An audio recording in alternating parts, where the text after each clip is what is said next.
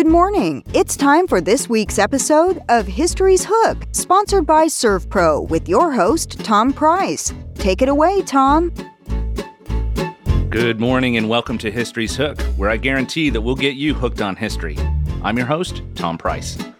Each week on History's Hook, we'll be bringing you interesting and informative stories from the past in an effort to connect the history in our own backyard to the big events that compose national and world history. We'll explore a new topic every week and bring in experts and eyewitnesses to the events and places we'll be talking about. This is not your high school history class. We're going to make history fun and compelling. We're going to get you hooked.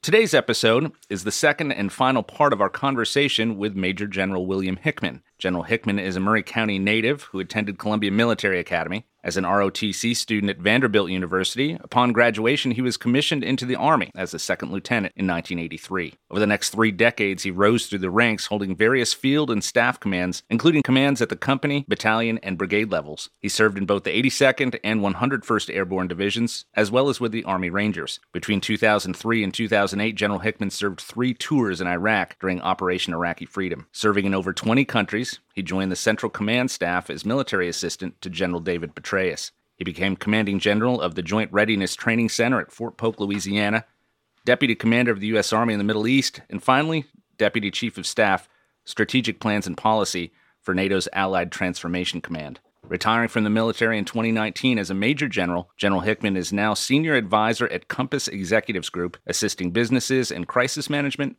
strategic planning, and decision making coaching and leadership development, and supply chain management. General Hickman, welcome back to History Hook. It's great to be here. Thank you for the second time.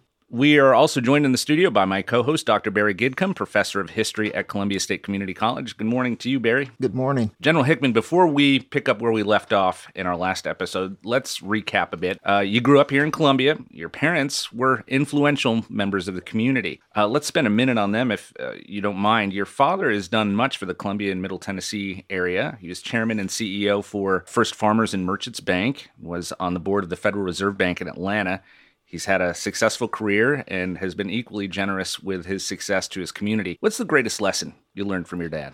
It, it's about all about community service with my father. So he uh, he obviously worked at the bank, worked hard there, but he also spent a lot of his free time, his nights, and and other times uh, different organizations, as you listed several of them, from the but from the hospital, the community college, to Boy Scouts, to University of Tennessee, and many other areas, giving back to the community and building he was very proud of Maury County, very proud of Middle Tennessee and, and Tennessee as a whole.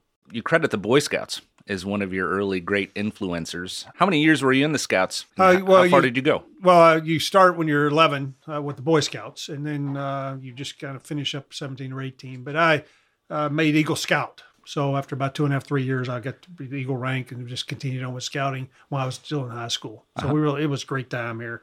Uh, troop 114 at the First United Methodist Church. It's a wonderful troop. Um, what was your Eagle Scout project? Just out of curiosity. We worked uh, in the community with the uh, park system, so it was it wasn't quite as big as it is today, where they have had these huge projects. So you just basically dedicate time is what you did back then. It is it was back in the seventies. Today it is. These projects are huge. Uh, what this or our scouts do for the community, so it wasn't quite as big back in there and uh, big a deal as it is today. You probably haven't had much time, but have you been involved with scouts since you were a Boy Scout? I am. I uh, back in the uh, when I was back going to graduate school that summer, I came back to Columbia and helped with their troop for the summer. Went to went back to Boxwell with them, and now I'm helping with the scouts in in uh, Rutherford County. But it's still part of the Middle Tennessee Council as one of the commissioners for one of the troops there, basically volunteering to assist in any way I can. You settled on Vanderbilt University as your school of choice, graduated with a business degree, and as an ROTC student had a four year commitment to the military. You decided on the infantry as your branch of service in the Army. Why the infantry? Well, you know, let me uh, one last thing on the community, and I get into infantry. If sure. I didn't, you know, talk about my dad. My mother grew up in uh, Carrie Hickman. I just want to say one thing. After all the kids got out, she became the, the foreman of the grand jury. And if you go in the courthouse today, uh, it was very amazing how they uh, recognized her service there. There's a plaque. The room is dedicated to her service to the grand jury. So she loved uh, Maury County and, and, Columbia. So I want to say that. But uh, but but uh, yeah, I did go to Vanderbilt, and really, I wanted to do something exciting. And and, and the infantry is about outdoors, about leading troops. Uh, when I first joined, leading young men, but today it's young men and women can join the infantry. and really go out and, and, and infantry is really the uh, one of the branches I think the primary branch that leads the way in the army as far as combat operations and service to the nation. So that's really what I wanted to do. Were you hoping to lead troops in battle? Well, you want to lead. This was back in the 80s when I joined. So you want to lead troops to be ready to go in battle. Uh, I don't think anybody wants battle, but you want to be prepared as you deploy anywhere in the world. You were commissioned into the Army as a second lieutenant uh, in, I think, 1983. gained experience with uh, the airborne, 82nd uh, Airborne, I think you mentioned uh, first, stationed around the United States and, in Italy. Uh, held a staff position with the Army Rangers when you were deployed to Haiti during Operation Uphold Democracy, which resulted in a peaceful transfer of power there. Uh, you transferred to the 101st Airborne, where you commanded a combat battalion uh, at the time of the Iraq War. You deployed to Iraq with your command in March of 2003. Remind us, what was the situation like in 2003 when you arrived in country? Well, we were in Kuwait. We went in uh, late February, early March in Kuwait with the 101st did. And so we prepared, we had several weeks to prepare while there were still negotiations going on at the political level when decisions to be made. And then we moved into uh, part of the invasion, the 3rd Infantry Division and the 101st Airborne Division, where the two divisions the Army sent in, into from Kuwait into uh, southern Iraq into Baghdad, and then we ended up in Mosul itself for the ended up being there for a year. So it was really, uh, for me, exciting, uh, challenging time because most, if not all, of our troops had never been in combat before. I had never been, and so really trying to understand how that was going to work uh, as you lead soldiers into uh, uncertainty. You mentioned uncertainty. You're fighting through a number of cities. Uh, I think you mentioned you were in Baghdad, uh, Najaf, uh, and into Mosul as well. Right. Uh, so you're you're fighting in the cities. Were you prepared for that? We had trained. In fact, our last exercise was in a uh, little small urban area that Fort Campbell has, but it's only about 50 buildings. Now we're going into uh, Najaf, Karbala, Baghdad, where I have you know urban sprawl. There's two or three hundred thousand. Some of those cities, Baghdad is probably about four or five million. So yeah, it's, it's huge differences. But the basic tactics we had trained at the small unit level, but how to bring all that together was a challenge. Let's let's flesh that out a little bit, if you don't mind. Um, uh, you said it's a city of hundred thousand or more. Uh, how are you dealing with the civilian population uh, during a fight? Well, in in the southern Iraq and even in uh, Baghdad, you encourage the civilians. You have loudspeakers on vehicles uh, the teams that come with you with translators talking, uh, in this case, Arabic, uh, telling the people, you know, stay in your homes, uh, you know, don't interfere. Uh, and then they, they learn that pretty fast so that then you can focus on where you think the uh, enemy is. This, in this sense, more insurgents. There were thugs, criminal gangs, things like this we were going against. What numbers are we talking about in terms of the enemy's numbers? Well, by when we go into cities, there were, there were bound, now there were just few left. I mean, 40, 50 type uh, thugs that Most of them had gone. They they melted back into the civilian population. And they left behind really in Najaf Karbala. They left behind these huge caches of weapons and ammunition and mortar rounds and hand grenades. All this, all this, all these things that they they pre-positioned as if they were going to try to uh, resist for long periods of time that we found. You mentioned in the first episode that you thought there were some bad decisions made and that you were put into a fight that maybe you weren't prepared for. Uh, in talking about Mosul, I think. Can you talk about that a little bit? Well, I think the, what's important is the the army had trained for the initial two or three months very well. I mean, we are very good at uh, synchronizing combat effects across large areas. Uh, so that means integrating the Air Force, the Army together, the Marine Corps working uh, their pieces. Uh, but when when the initial fighting was over with, now we were, uh, we're, now we're in peace enforcement type roles uh, which we had not trained for, and how to uh, integrate with the uh, political forces, the, the civilian leadership. Uh, we weren't very familiar with the culture we were getting into and the except at the most basic level. And and so those are all lessons learned that the army had to learn very hard, very hard lessons over the first two couple years there. So there's no playbook for that level of occupation. No, there there wasn't. I think we're much better today. we should have been ready, but we weren't. And so uh, I think we can. I think our military is much better prepared today than we were in 2003. As long as we don't lose those lessons learned. You know, the next generations of officers will come in, and others and uncommissioned officers in uh, 20 years from now when they're facing the same conditions, hopefully they uh, don't forget those lessons learned. Is that the nature of warfare historically, that you have to learn these lessons simply by doing them? Is there a way to prepare ahead of time for every contingency? Uh, not not for every contingency, but there are some basic lessons we have to learn. And we, uh, the U.S. military, learned a lesson uh, through World War II. I'm sure before that, how to synchronize combat operations, large formations with weapon systems. We're very good at that. We've always been good at that, and we've learned those lessons from war to war. The other lessons, though, we're not very as good at remembering, is the culture, the under the complexity of the environment you're getting into, uh, we learned that lesson uh, the hard way too many times. So you arrived in country in March of 2003. I think by the summer of that same year, you were called up to division headquarters and went to work for General David Petraeus, who was commanding the 101st Airborne Division at that point. General Petraeus is an interesting figure. Uh, he would go on to four-star command and eventually become director of the CIA. Describe him for us. When did you first meet him? What kind of man is he? Well, I first met him uh, when I was still battalion commander. He's a division commander. I was two levels below him uh, in in 2002. So when he took command, and so we we met a couple times on the uh, training years, but not very often. And really, when I got up to the division headquarters, uh, it was time for me to move to a new job.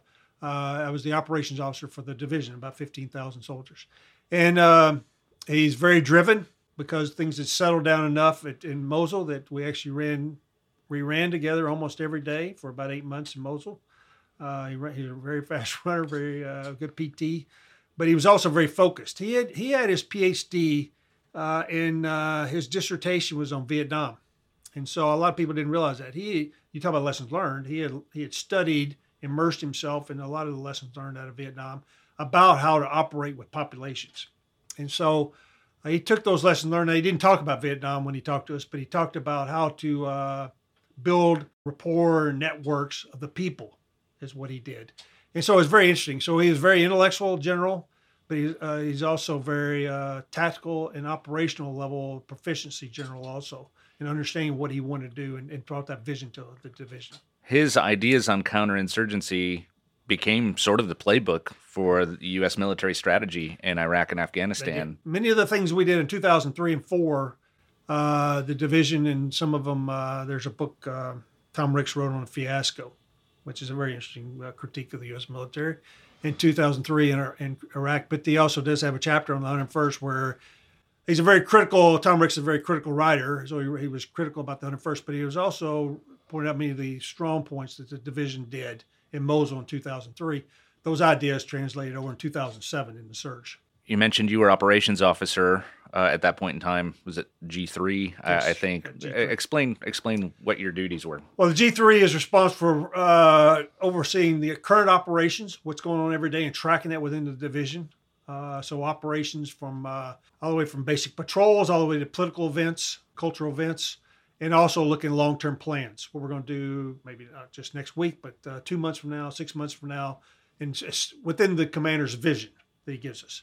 And then we also coordinate with the intelligence officer to uh, to make sure we, their predictions, their uh, tracking of the enemy forces and the uh, and what they think is going to happen, and we marry those two together to figure out what we're going to do in the future. It's fascinating to me. We talked about this last time. So you went from battalion command, yes. so about 500, 500 troops. Yes, uh-huh up to the strategic level of thinking. You have a hand in what's happening on a strategic level at this point in time. Yeah, I mean, in, in the big scheme of things, it's tactical, operational level from when you got, you know, the whole country because we had our part. But yes, at the division level, it was the strategic level uh, for northern Iraq. So Must have been fascinating to it, have that point of view. It was. I mean, to have the understand the ground, what the what the small units are doing, the, the tactical units are doing, have that understanding, and then come up to the next level and to have to plan the operations to synchronize all that is very interesting and, and it helps to understand what the, the troops are doing before you start writing plans. So it's very interesting. And that's a normal progression. The Army's been doing that for years. They bring somebody up from that level up to that job. Seems daunting. Yeah. It's a lot of stress. It was it was. It was long long days and nights, but it was fascinating too and really enjoy, enjoyable. We had a great team. How how long did you do that? I did it for a year. So I started in June 03 and in uh, June, June 04 is when I left the job. What was next? I went to the War College. Right. Yeah, went to the War College and came back. And I think I missed this last time, but after the War College, I went back to Iraq my second time, and I was the J3, the operations officer for the training command that trained the Iraqi Army, Iraqi police. Uh, So, is this a shift in strategy at this point as the war progresses now? The American army then, or the coalition forces, are starting to train Iraqi forces in order to sort of take on the war effort themselves. Can you, can you speak to that a little bit? What, Well- what's happening uh, in, ter- in terms of strategy, Yeah. military strategy? In 2004, we came home. The 101st came home. Uh, about two months later, General Petraeus was promoted three stars, sent back to Iraq uh, for a year and a half to two years, and uh, to revamp how we're going to train the Iraqi army and partner with the Iraqi army and the police. And then after the war college, he called me up and said, "Do you want to come work for me?" So this is the second time I worked for him as his operations officer for this training command. And there, and there was large amounts of uh, funding that was coming in from the U.S. to train and equip the Iraqi army so they can do more of the security operations. What was the Iraqi army like at that point, or the Iraqi police force and the Iraqi army? How how difficult of a challenge was that, and how effective It was was, that It was uh, program? Some people compared to trying to build an airplane while in flight. I mean, how do you put a wing on an airplane while it's actually flying through the air? That's what this was like. How do you build an army while it's under contact with the enemy? How do you train an army while it's also being the insurgents are blowing up that same army, that same police force at night? So it was extremely difficult to uh, vet the right, get the right people there, vet them uh, to get the uh, training done properly, to trust them, to give them the weapons, the ammunition, the training while the same night they're going out at night and getting uh, shot at and killed by the uh, insurgents. Hmm. So it took many years to. It's difficult to build an army in a Western world under peace conditions. I mean, it's a lot of hard work to do this while you're actually under contact. Is extremely hard. From 2007 to 2008, you returned to Iraq for yet a third tour. Uh, this time you were leading the 2nd Combat Brigade, about 5,000 troops Yeah. at this point in time uh, during the surge, which was a controversial policy of President George W. Bush to increase military presence in Iraq, but to embed that presence right into the strata of civilian life. That sounds like General Petraeus' mindset right there. That is. That's his strategy. We did it in Mosul in 2003. We were out with the people. And so we got, uh, we had about 3,500 soldiers from Fort Campbell go, and then we joined up with other soldiers from other units. We had about 5,000 in Northwest Baghdad. We built 19 security stations. They were, they were there before us and kind of revamped them. And so our troops were living with the Iraqi police, with the Iraqi army in the neighborhoods, providing security to the Iraqi people as, as a partnership. We're going to take our first break and continue this conversation when we come back. We'll be right back on History's Hook. Don't go away. History's Hook, sponsored by ServPro, will be right back right after this brief commercial break.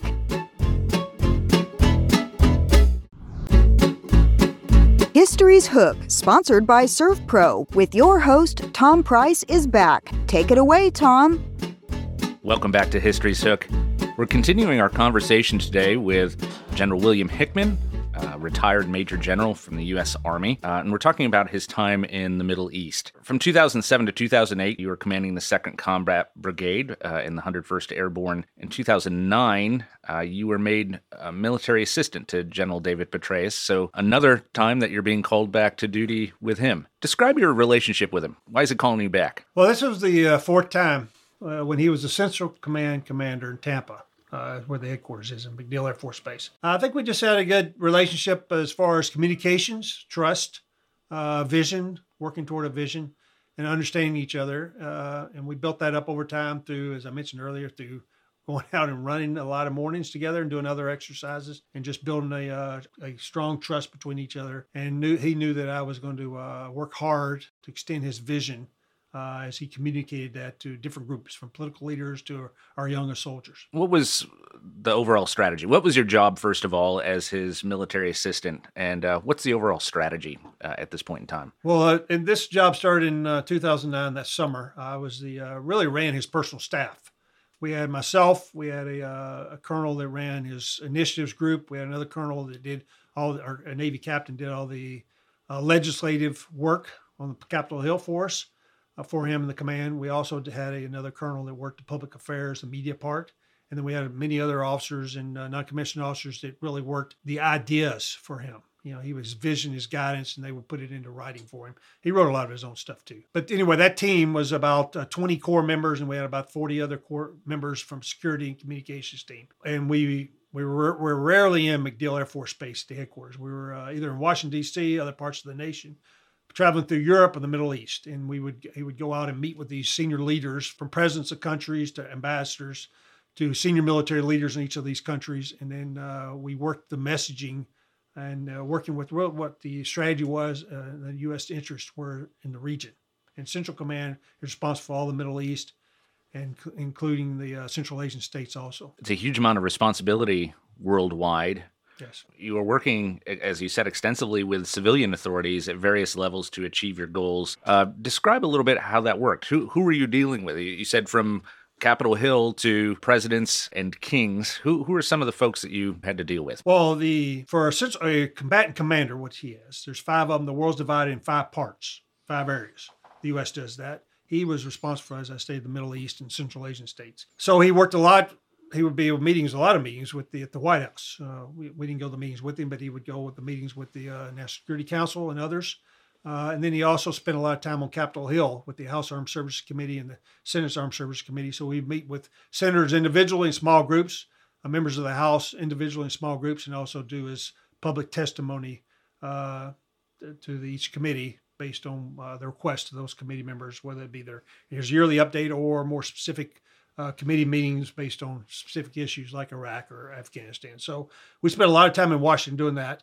And then he spent a lot of time working with the leaders of the countries, whether it be King of Saudi Arabia, the King of Bahrain, the Crown Prince of the UAE, senior leaders in Kuwait, uh, President of Yemen. I mean, he went, he met with all these different leaders uh, in Egypt, many leaders in Egypt and Lebanon. I mean, he, he went to every country, and we would meet with either senior political leaders and military leaders of those countries, really to uh, to understand their needs, but also communicate what the military needs were and the, really the, the national needs are the U.S. national needs for those countries. And he spent a lot of time coordinate that, that message, those requirements with the uh, State Department. So it wasn't an independent military action. This is really where the State Department and the U.S. military work hand in hand in these nations. Uh, under the really the the most senior uh, oversight of the ambassador, the U.S. ambassador to that country, really is responsible for the message within that country. So it's really interesting to watch how the U.S. military works with the uh, other departments of our nation. Right, and you, are right in the midst of that. You're working with these ambassadors on the ground uh, in these countries. You're in Afghanistan uh, quite a bit during 2009. Right. Uh, what's going on strategically in, in Afghanistan at this well, point in time? 2009, in De- December 1st, 2009, when President Obama announced the uh, surge into Afghanistan uh, at a speech at West Point. And so uh, we've been part of the planning from the military's point of view for that surge. I mean, this, the staff had, the Central Command and MacDill Air Force Base. Was the surge a strategy that was recommended by your command? Yes, it was. It was recommended by the commander. General McChrystal was the commander in Afghanistan at the time. Joe Petraeus Central Command, and then up through the uh, Joint Chiefs, all recommended additional forces in Afghanistan, at different levels. And so the, the previous made, surge under the Bush administration was highly controversial. Yes. What about this one yeah, they, during they the both, Obama administration? Yes, they both were. So if you okay. go back and read about President Obama's decision, he supported the military's perspective, but there were many members of the uh, from the it was bipartisan. There were uh, political leaders on both sides, clearly his party, but both both uh, sides. So I don't want to make this an issue that that did to question why we were surging into Afghanistan at the time. But he again he made that decision, but he also put a limit on it. He said uh, we'll surge now, but by the summer of 2011, uh, we'll start drawing that surge back down. He put an end date on the surge uh, to give the military an understanding what resources they had. Uh, so, explain the surge in terms of your work uh, at this point in time. So, you're uh, again making these relationships again with. Uh, using resources at the State Department through ambassadors uh, and others to sort of build these relationships with with these various countries, and, including in Afghanistan. explain that. Well, bit. the surge in Afghanistan was really, if you go back and as we review it, it was a surge of U.S. forces. The U.S. senior leadership went to NATO and asked for more NATO forces. Uh, and then there was a surge in State Department uh, officials. And so that was the surge. But it was also a surge of ideas of how to, it's it's more than just people. People are good, but you have to have the right ideas to do it. So under General McChrystal at the times, uh, leadership, it was about getting out, similar to Iraq, getting out with the uh, Afghan military and providing security uh, which is very difficult in Afghanistan, uh, to many parts of the country. And then as you do that, build up the Afghan army uh, and the Afghan police to, uh, again, allow them to secure their nation, not the U.S. military, with our allies. And so that was the big idea. The idea was get out there. And so that much of that happened with the U.S. Army and the U.S. Marine Corps surging in with some of our NATO partners also. So you're surging sort of a, across various uh, ideas. Talk for a minute about provincial reconstruction teams and how they work. Well, each, each uh, in Afghanistan, there was a provincial reconstruction team, either led by a U.S. military senior officer or sometimes a State Department. Uh, most of them were U.S. Well, actually, the United Kingdom had one of the uh, provincial uh, reconstruction teams also, and uh, but they also were there were also uh, teams that were uh, had military though and had State Department and other officials on there. So it was a mix between civilian and military, and they were usually stationed inside the capital of that province. So it you know be like being in Nashville in a state in the United States. And then they they're they're responsible for engaging the governor of that province province and the uh, other political leaders and also the civil leaders to improve governments and services to the people of that province. And so they were embedded there, and many of them stayed more than a year. Uh, some of them would stay a year, but some of these senior leaders would stay so they could build a relationship with the provincial leaders, which is very important. It's one of the problems I think historically, uh, as units or people cycle through and cycle out of a country, having to rebuild those relationships have been have been problematic. How successful was this strategy? It was probably uh, marginally successful. I mean, it. Uh, I don't have a better way. It was the best plan we had at the time, and I think that uh, it, there were benefits, but to sustain that, I mean, we're we're on 19 years now. To sustain this type of engagement is extremely difficult, and so it really goes back to your a uh, nation's decision making when they want to uh, operate in these limited wars. They're still wars. If you're on the front line, it's a war to you, whether it's limited or not. You're uh, fully engaged, but they're, they're not. Uh, there's sometimes wars of choice. They're not wars of national uh, survival, and so they're, they're they have to be uh, uh, approached differently than than what maybe a, a war or two or a civil war or the Revolutionary War that we fought in the past. Talk a bit more about a limited war. What, if you don't mind my asking, what is your opinion on where we are today? Uh, and, and, if you don't mind, uh, even talk about the the difference in political administrations and how that has an impact on military strategy in the Middle East today. So today, the U.S. military, its international military strategy, operates at the level of, of below armed conflict. So it's hard to for people, everybody understand that. Today, we have forces all around the world operating at a level of below armed conflict. Uh, they're providing security. Some of it is a more peaceful environment. Some of it is a more potential for conflict to occur at any moment. Uh, as the U.S. Navy, Air Force, even the Army and the Marine Corps are deployed different parts of the world. So uh, when you do that, you have to understand the uh, criteria, the the indicators, the conditions to employ that armed force, realizing that they could start something could happen at any given time. So, so when you bring it up to uh, armed conflict, you take an Afghanistan example. I think the uh, the decisions that were made to go in Afghanistan obviously were sound. The U.S. had just been attacked. We didn't understand. There's no way to predict the next months or years what would occur with our fight with Al Qaeda. The issue with uh, was out with Afghanistan after 19 years of conflict is uh, there had to be a better way. Uh, so why you, in limited war you have to be limited objectives. You need to identify the enemy very clearly, uh, and then the effect you want to have on that enemy or your your opponent. And then you need to bring as many allies as, as important, and don't let the mission get larger than the limited objectives were at the beginning. So to, for me, Afghanistan was a war, a fight against Al Qaeda, a transnational terrorist organization. It's not another nation.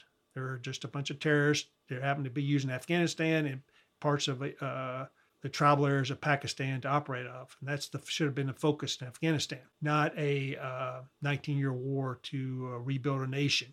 Nation building is very difficult and very expensive.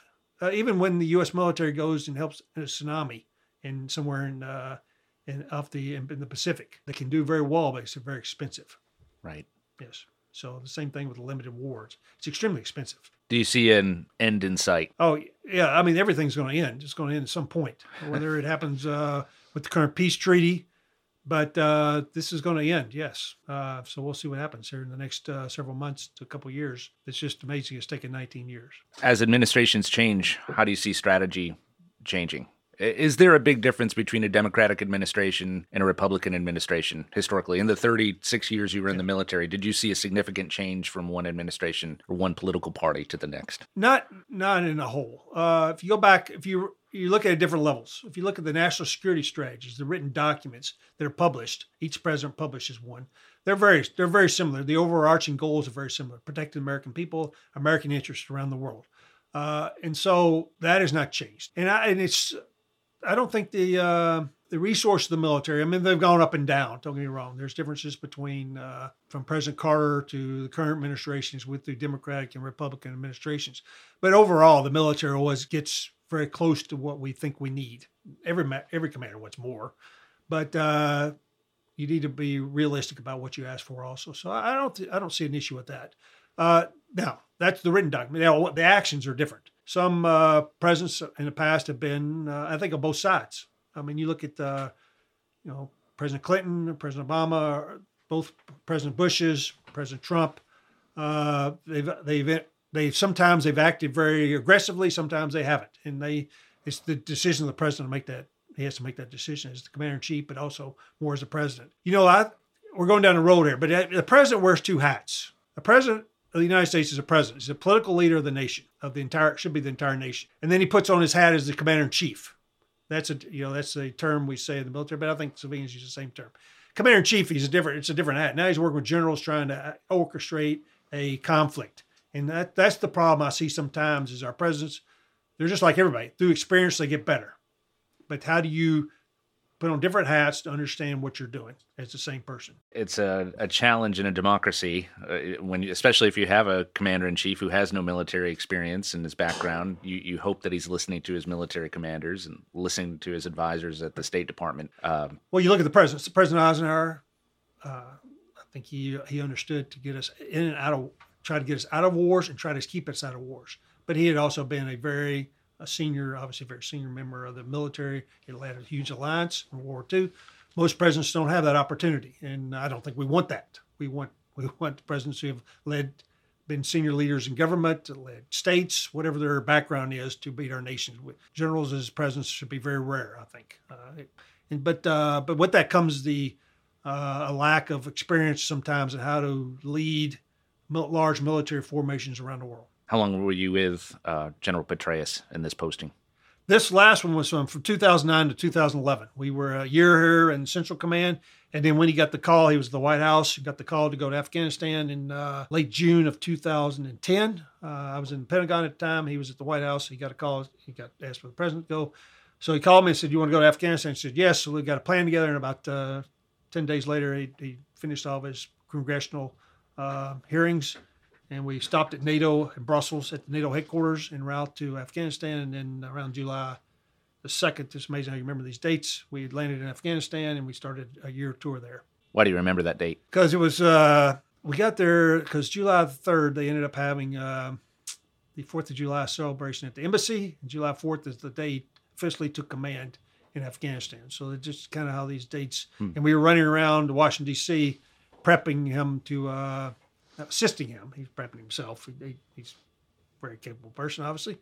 But we had to meet with a lot of different senators, and then because he had to go through the uh, confirmation process. Um, talk about your family at this point in time. Your wife, uh, you're getting ready to deploy to Afghanistan. Where where does she stand at this point in your career as you're deploying again? Well, my family, uh, my wife, and my daughter were you know living in Tampa. We had a house on MacDill Air Force Base, and so uh, I was in Washington with General Petraeus. Our team was all of us were there and I called her, called her on the phone. She'd seen the news. She watched the news and uh, saw the, the, announcement. And I said, "Hey, we're going to Afghanistan." She said she expected that. Hmm. this was the uh, third time General Petraeus had called me on the phone. This was a little bit faster than the last two times, and asked me to deploy with him to, uh, to do a job. And so she understood. She they stayed at MacDill Air Force Base for that year while I was in Afghanistan. Obviously, you have a lot of respect for General Petraeus. What's your wife think of him? Every time he calls, uh, uh off you go. He, uh, she does too and uh, Holly Petraeus is uh, they were became good friends with Jim Petraeus' wife. So uh, Mamie is uh, very she she understood. She actually enjoyed the culture the military. She liked for me to be at home, but she also understood. She she committed a lot of her time to the families, the family uh, uh, networks to assist families while troops were deployed. And she was a great. She really enjoyed that time. We're going to take our second break. When we come back, we'll continue this conversation with General Hickman. We'll be back on History's Hook. Don't go away. History's Hook, sponsored by ServPro, will be right back right after this brief commercial break. History's Hook, sponsored by ServPro, with your host, Tom Price, is back. Take it away, Tom. Welcome back to History's Hook. Today we're continuing our conversation with General William Hickman, a Maury County native who's had a stellar career in the United States Army, achieving the rank of Major General. Among his awards and medals, he has the Combat Infantryman Badge, the Expert Infantryman Badge, the Ranger Tab, Master Parachutist, Air Assault, Defense Distinguished Service Medal, Army Distinguished Service Medal, Defense Superior Service Medal, two of those, three Legions of Merit, four Bronze Stars, the Defense Meritorious Service Medal, five Meritorious Service Medals, and the French Gold Medal of National Defense. It's an impressive list. It took a minute. Any of those stand out to you? Any that you're most proud of? Well, I'm most proud of, I guess, I think the Combat Infantryman's Badge in the sense that it represents, it's not about me, it's about when I was with my unit, uh, either in different uh, deployments Iraq and Afghanistan. So it represents uh, you you've trained a unit to the highest level and you took it to combat. So that's really the most, I think, the best uh, recognition for any instrument is to be able to do that. What are the biggest lessons that you learned while in Afghanistan? Well, Afghanistan was about uh, bringing a very diverse nation because it is. It, it doesn't look like it on the map, but uh, from the deserts in the south, the really high mountains to the north, uh, into the west, and it's very compartmental nations. How do you bring those nation, those parts together and try to form a country, which has been trying to be people of uh, nations. Afghans have tried to do this.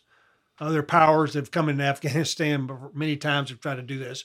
It's almost impossible uh, for a foreign nation to do this. This is the, the the Afghan people have to figure out what kind of nation they want the Middle East is an incredibly complex place. There's so many groups of people, opposing groups of people, tribes. Uh, how does and, and, any number of nations that have tried to, for lack of a better word, conquer the region. The the Soviets failed in Afghanistan. The United States has been struggling there as well. Thinking about lessons learned, looking back at the time there, would you have done anything different? Would you, if you if you had the president's ear today, what what would you recommend? Well, when you any nation, but Afghanistan, but it could be other nations, they're very complex and different from ours. You have to really understand the culture, the beliefs, the social structure of those nations, the long term vision of those leaders, uh, and then and realize you're not going to change that. And so, so therefore, when you go in those nations, you need to have very limited objectives. You need to go in with an alliance, and you need to go in with uh, trying to partner with those entities, those nations, those groups, those nations, at least have some semblance of uh, the same values and beliefs that you have about at least about beliefs about humanity, about human rights within within reason. Every every culture is different, but there's the basic human rights out there. And so if you can do that, then it's worth doing. But if there are no partners like that in those nations, then it's very difficult, and I would say it's almost impossible. And, and clearly, do not um, risk your own basic human rights, your own values uh, for any operation. Uh, I think our nation always has to maintain our values, no matter what we do. And if you can't do that, then it's a mission not worth doing. Hmm. Um, what came after Afghanistan? Well, Afghanistan, really quickly, I just uh, I got promoted to one star when I made uh, general, and I moved up to the 101st here at Fort Campbell, and I was a deputy commander of the division for a little over a year, and really trained. We've really focused on training our uh, combat forces to deploy anywhere in the world, so that was exciting. Uh, then I went to J- the Joint Readiness Training Center in uh, Fort Fort Polk, Louisiana, and that was a full time job of just training at the tactical level our units to deploy, and that was really exciting though. And a lot of lessons learned there from about leadership. If I can ask one question here, it's a little bit off the beaten path, but it sort of comes to mind. Fort Polk, Louisiana, named after Leonidas Polk, yes. another Maury Countyan, yes. uh, spent time here. How do you feel about the recent thought process of changing names of military bases named after former Confederate. Well, I think generals. it's time to uh, examine it uh, and you know way forward on how to change the names. Uh, I don't I don't think that's a problem at all. The uh, I think there's a lot of this was politics around the uh, 40s, uh, where these bases were uh, built uh, out of land taken from local people, and politicians decided to name the bases after these posts after Confederate generals uh, for many reasons. I'm not going to question it. I wasn't there in 1940, but I think it's time now to, uh, as we work through a process. I don't think I'll do it today. I think that I'll do it though in the coming short time period as they work through a lessons, listen to people, listen to different ideas, and get it right. So we're not talking about this, you know, two or three years from now. Um, what came after Fort Polk? Uh, what that's when I got promoted to two star to major general. I moved to Kuwait uh, for a little over two years. I com- I was the deputy commander, but I was the forward commander for the U.S. Army, not just in Kuwait, but uh, about nine or ten different countries we had troops uh, operating in. So I based out of Kuwait, but would work with our soldiers in many different uh, areas, and worked with uh, training our partner nations, our in the Middle East. And, we, and the biggest thing, I guess, as we support the Army is a, a very good at logistics and uh, for projection of combat power. So our headquarters at Kuwait helped assisted the forces in Iraq and Afghanistan, and uh, Syria and Afghanistan, uh, projecting combat power into those uh, those fights. Hmm. About how many troops are you in charge of at that point in time? We had about uh, only we had about fifteen thousand. We had about uh, a little over five thousand Kuwait, and they're they're spread out in different other countries that work for us directly for the command I was in. And then, of course, we had uh, a separate command, but in Iraq and, and Syria and Afghanistan, they're much larger than that. So once again, you're having to build relationships yes. uh, again. So those lessons that you learned with General Petraeus earlier in your career, you're really putting to use at this point. Yeah, almost uh, every week I was position. traveling, uh, not just Kuwait, but Qatar, UAE, Saudi Arabia, Egypt, Jordan, Lebanon, and many other nations, meeting with my counterparts the uh, their equivalent to their two and three star, four star generals, and we talked about partnership and working together. Uh, primarily the military side, but also with many of those nations uh, would go to the U.S. embassy and uh, coordinate our efforts with the, the U.S. with the State Department representatives there also. Your last job was with NATO, Allied Transformation Command, uh, out of Norfolk, Virginia. Uh, what was your position there? I worked strategic plans and policy. So most people don't understand that there's a NATO command in the United States. It's, it's commanded by a French four star Air Force general. And so there are some Americans there, but there's about 20 other nations from NATO there also. And so we looked, we the Transformation Command. We looked out when I was there to 2035 and beyond and looked at the, uh, I was, my team worked for strategy, plans, and policies for the future for NATO. And then we also had another team that worked combat developments, you know, the technology that NATO needed in the future, but also the doctrine and leader development. So it wasn't just all about uh, equipment. But we looked to the future tried to prepare so NATO wouldn't be surprised. And we were the military component that did that. It was very interesting. I bet. Yeah. So, uh, can you give us an example? What What are you thinking in that command? What were you thinking? You know, 10, 10 years, twenty years out. What? How did How did you prepare? Well, we wrote uh, two or three documents. So we had my team that worked for me wrote the strategic foresight analysis. So if you go on your uh, if, you, if you go on Google and, and write in NATO strategic foresight analysis today, it will come up. It's an unclassified huh. document, and it really lays out the uh, the future and looks at the uh, not just the threats to NATO, not military, but also looks at economic, political, social, environment, the climate, those type things.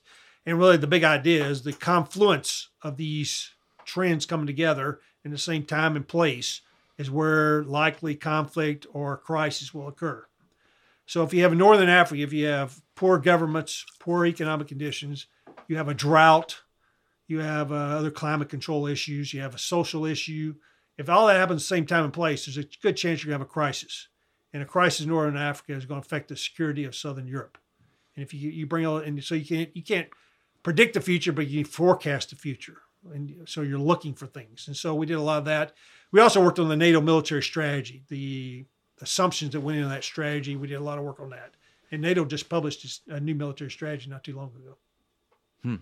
That's so fascinating. The biggest thing in NATO is about uh, patience. You learn patience because you're working with 29 nations, and each, each, each nation has one vote. It only takes one no vote to stop something. So you're really working with different nations and you're working about influence, listening to people and trying to influence them. So it's, it's a great assignment for me to learn that. Huh. How long uh, did you do that? That was a two year assignment from uh, summer 17 to 2019, summer 2019. And then you retired. And then I retired. Why? I, I think it was time. It was time for uh, to come home and be with family. And my wife and I wanted to come back, so we're actually living in Murfreesboro. She's from Murfreesboro, but it's close enough to Columbia for me to get over here every week and visit my father and visit friends and just be back home. Um, it was a choice. Uh, your next level up would have been three stars. Uh, Yeah. Would would that have been a possibility? It- Had- had it you was continued- probably a, a very low possibility. Everybody's at some point, everybody in the military, you make it to where you're going to go, and so uh, uh, just talking to uh, peers and my seniors, I was it was just a time to go. I mean, I may, may or may not could have got another job, but I think it was just you know you sometimes you just know 36 years it's time to Sure. do something else. Sure. Yeah.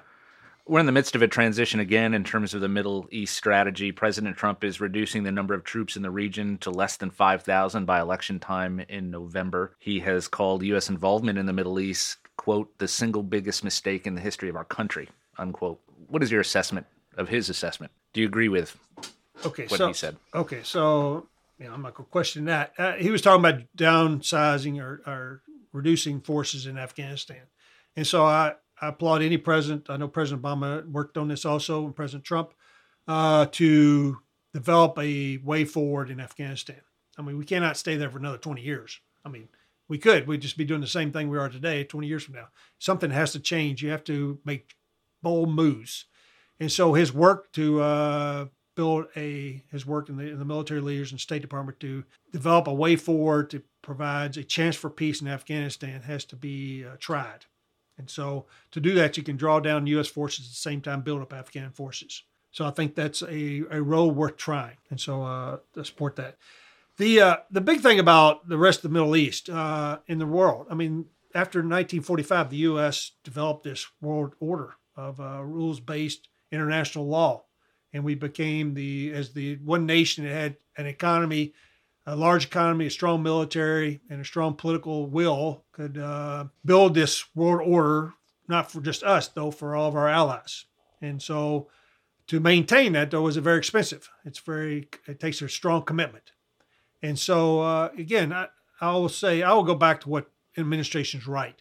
And if you do, I've read the, recently again the national security strategy. It talks about working with our allies, working with our partner nations to promote uh, American interest around the world. And so I, I'm a full, firm believer that this world order, this rules-based international society that, that we built with our allies has to be maintained. It doesn't mean it doesn't change, though.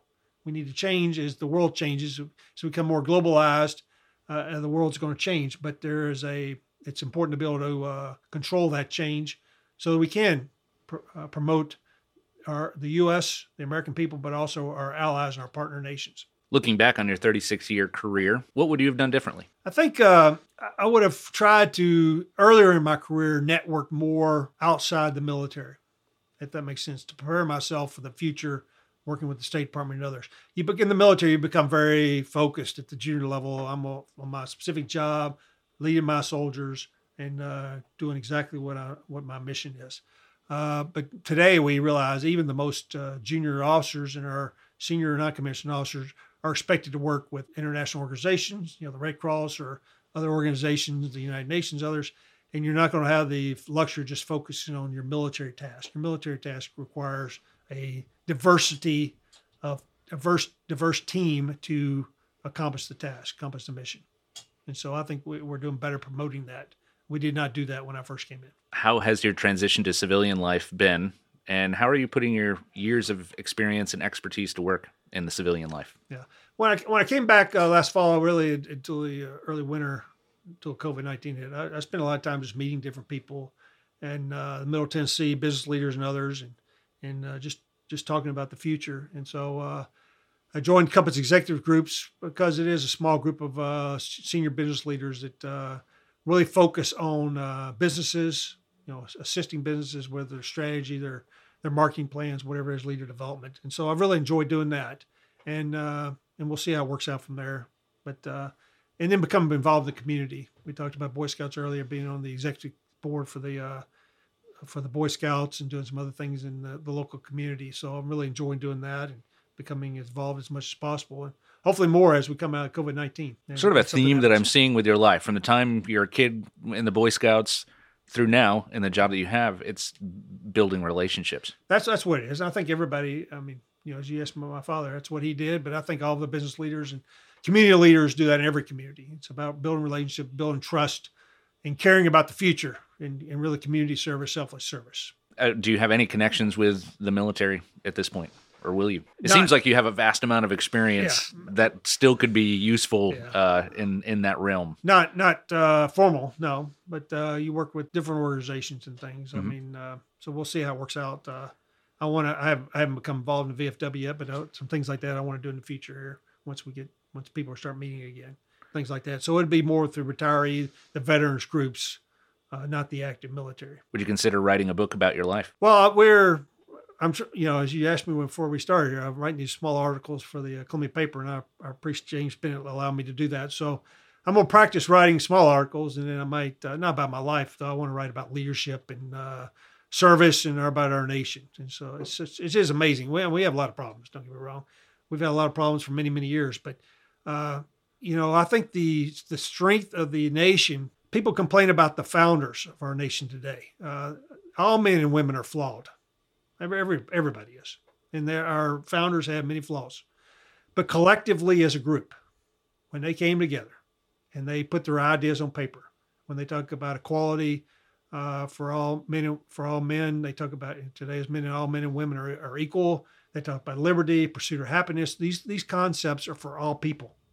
And so together, the ideas they brought for our nation are very strong. And so I hope our nation, we focus on the ideas of the Declaration, the ideas of our Constitution, but make sure those ideas for, for all people uh, in our nation, and we'll have a we'll have a our nation will continue to get stronger. I appreciate you, uh, General Hickman, and all that you've done for the country. You're an amazingly humble man. I hope you write your memoir someday. Your story is worth telling. There are a lot of lessons to be learned through your experience. Thank you for your service. We appreciate it. Okay, thank you, Tom.